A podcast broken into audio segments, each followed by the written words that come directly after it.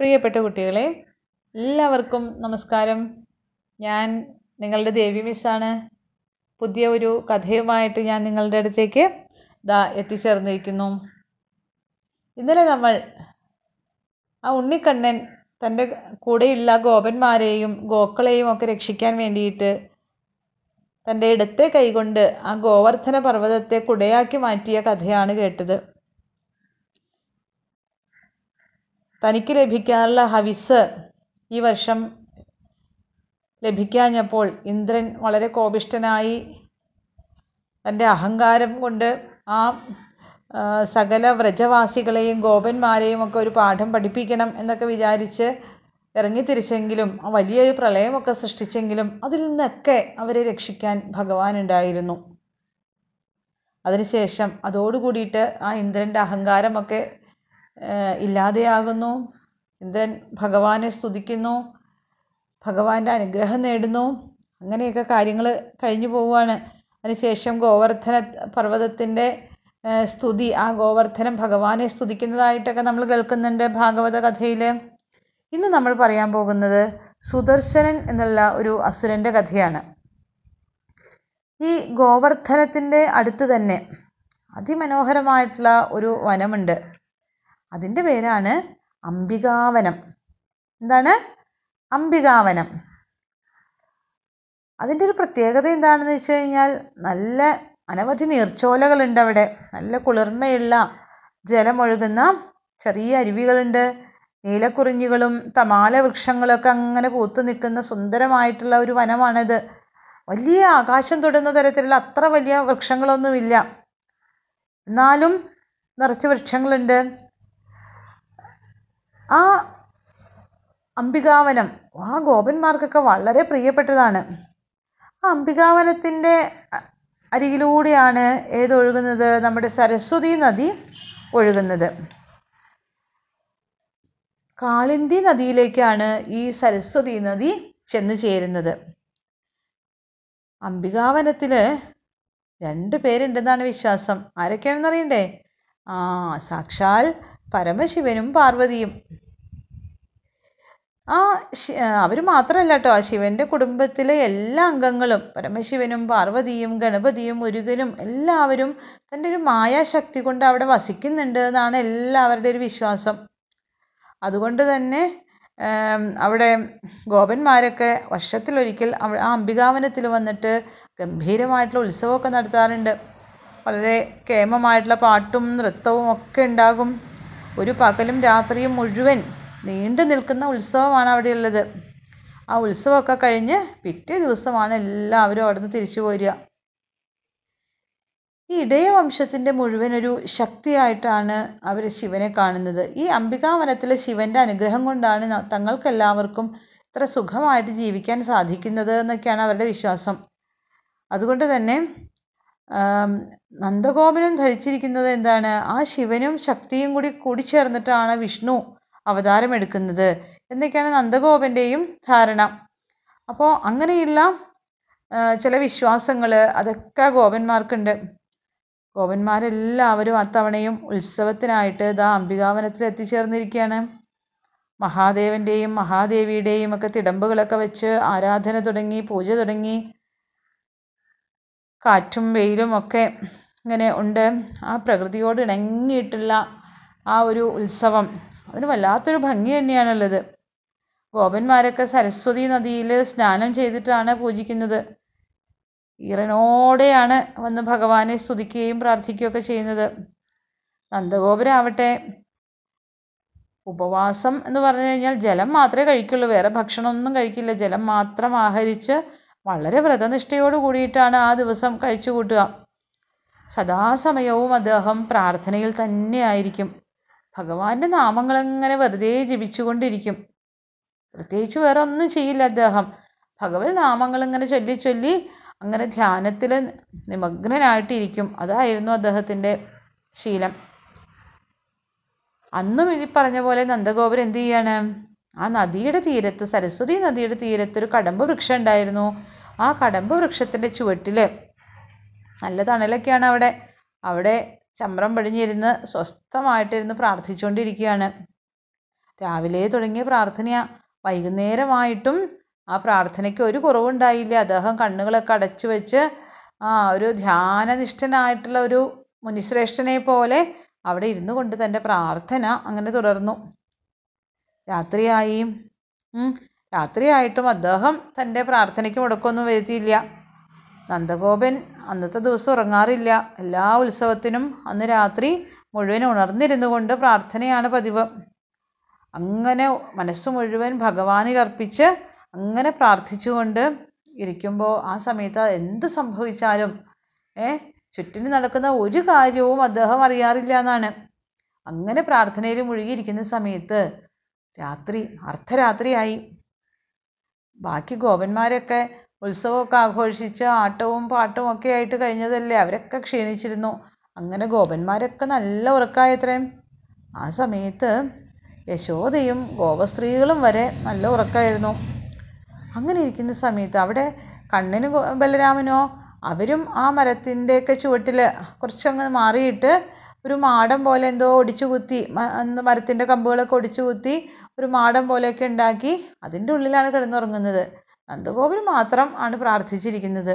അങ്ങനെ ഇരിക്കുന്ന സമയത്ത് ആ മണലിലൂടെ ആ നദീതീരത്തുള്ള മണലിലൂടെ ഒരു വലിയ പെരുമ്പാമ്പ് ഇഴഞ്ഞു വന്നത്രേ. വലിയ പെരുമ്പാമ്പ് എന്ന് പറഞ്ഞു കഴിഞ്ഞാൽ ആര് കണ്ടാലും ഭയന്നു പോകും. അത്ര വലിയ പെരുമ്പാമ്പ്. അവൻ ഇഴഞ്ഞിഴഞ്ഞ് വന്നിട്ട് എവിടെ എത്തി ആ നന്ദഗോപരുടെ അടുത്തെത്തി.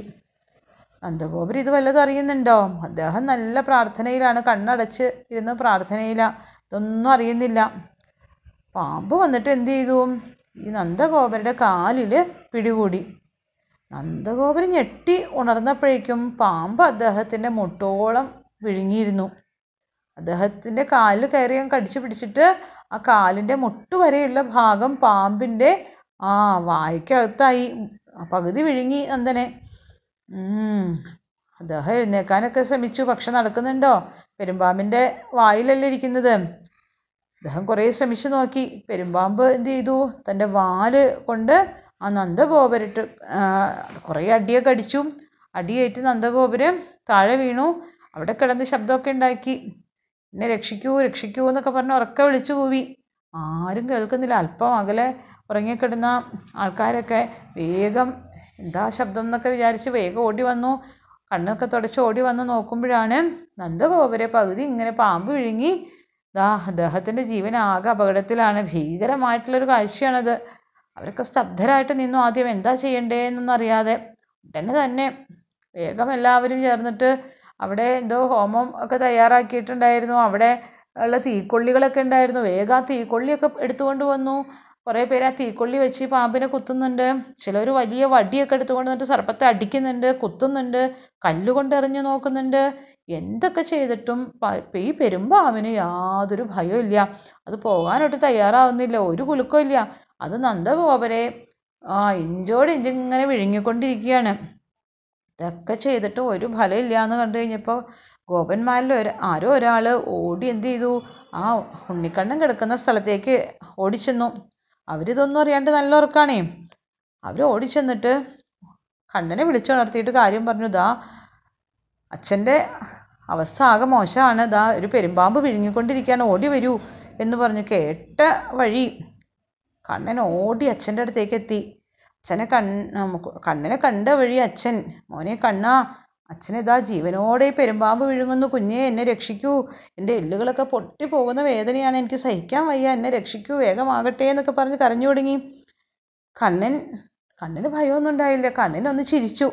അതിനുശേഷം ഒറ്റ കുതിപ്പായിരുന്നു. ഒറ്റ കുതിപ്പിന് ഈ ആനയുടെ അല്ല ഒറ്റ കുതിപ്പിന് ഈ പെരുമ്പാമ്പിന്റെ തലയ്ക്ക് മുകളിലേക്ക് എത്തി. ആ ആ തലയുടെ ഭാഗത്തെത്തിയിട്ട് ഒരൊറ്റ ചവിട്ടായിരുന്നു.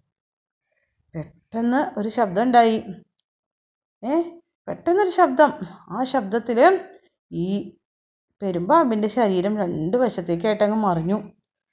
അതിന്റെ മധ്യഭാഗത്തുനിന്ന് മനോഹരമായിട്ടുള്ള വളരെ കോമളനും ശ്യാമളനുമൊക്കെ ആയിട്ടുള്ള ഒരു തേജോരൂപം അങ്ങനെ ഉയർന്നു വന്നു എന്നാണ്. നന്ദഗോപര് ആ പാമ്പിന്റെ പിടിയിൽ നിന്നൊക്കെ രക്ഷപ്പെട്ടു. പാമ്പ് രണ്ടായി പിളർന്ന് അതിൽ നിന്ന് തേജസ്സറ്റ ഒരു രൂപം പുറത്തേക്ക് വന്നു. അദ്ദേഹം വേഗം തന്നെ ആ കണ്ണനെയും നന്ദഗോപരെയും ഒക്കെ വണങ്ങി അവരെയൊക്കെ സാഷ്ടാംഗം നമസ്കരിച്ചു. അപ്പോൾ കണ്ണൻ ചോദിച്ചു നീ ആരാണ്? എങ്ങനെയാണ് ഈ പെരുമ്പാമ്പായി മാറിയത്? എന്തിനാണ് എന്റെ അച്ഛനെ വിഴുങ്ങാനായിട്ട് വന്നത്? എന്നൊക്കെ. അപ്പോൾ ആ രൂപം പറയുകയാണ് ഭഗവാനെ ഞാൻ സുദർശനൻ എന്നു പേരുള്ള വിദ്യാധരനാണ്. എന്റെ ശരിക്കുള്ള പേര് വിദ്യാധരൻ എന്നാണ്. ഒരിക്കൽ എനിക്കൊരു ശാപം കിട്ടിയതാണ്.